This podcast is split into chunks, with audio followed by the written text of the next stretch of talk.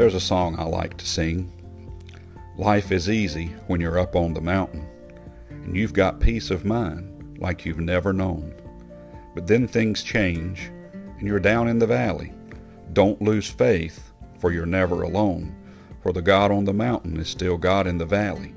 When things go wrong, He'll make them right. And the God of the good times is still God in the bad times. The God of the day is still God in the night. You know, it can get dark and lonely in that valley, and it can be very rejoicing on that mountaintop. But regardless of where you are, God's there. Paul knew this.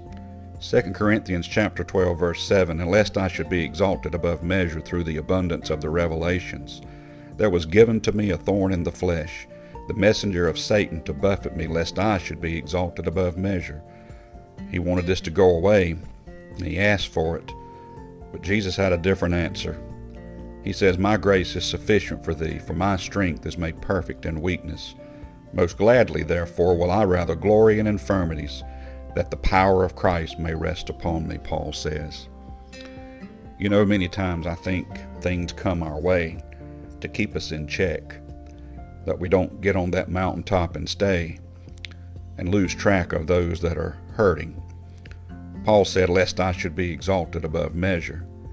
It would have been easy for him to set himself on a pedestal, and I believe any preacher could do the same thing because he's always out front, always the one talking, always the one being looked to.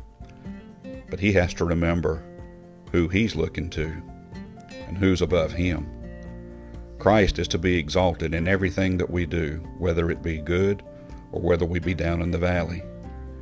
You see, things come my way, and they're going to come your way. But Paul says that he had rather glory in those infirmities, because he knew that in his weakness, the strength of Christ would begin to shine through and he would know that Christ was resting upon him. We know that we need him in everything that we do. So let's be careful not to get too high because the low will come. And if we're in touch with Christ during the low and the high, we'll know that we have the help that we need no matter what. May God bless you and have a wonderful day.